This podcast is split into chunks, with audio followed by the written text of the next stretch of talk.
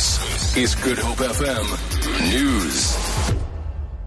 Good morning. The Democratic Alliance says corruption remains a major problem in the country and many of the party's candidates are standing up against it.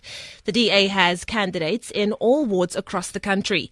Political parties are winding up their election campaigns ahead of next week's local government elections. The DA's national spokesperson Refiloe Ntsekhe says they always want to assess the performance of their councillors. That you go through. So at the beginning of a term, your standards and what is expected of you is set out and what you have to do. And then every quarter, you actually go through an assessment. And part of it includes being available on the ground, doing what you need to do in terms of serving your community.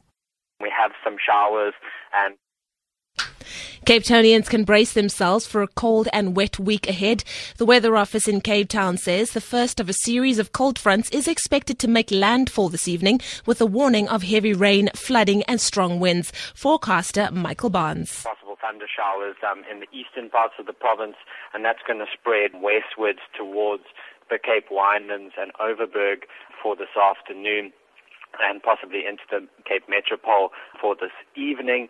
We have some heavy rainfall that's expected for tomorrow for the Overberg as well as the Cape Winelands and Cape Metropole. That means rainfall exceeding 50 millimeters. That should lead to some localized flooding in places. Eastern Cape farmer, an Eastern Cape farmer has been killed and his wife seriously wounded during an attack on their property in Steynsburg.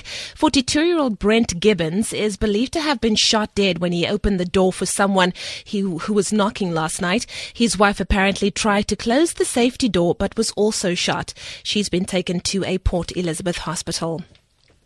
And then finally, more details are emerging about an incident in which a man exploded a bomb outside a music festival in southern Germany. The failed Syrian asylum seeker killed himself and wounded 12 other people. In the third violent attack in Bavaria in a week, the 27 year old detonated explosives he was carrying in a backpack after being refused admission to the festival in the city of Ansbach.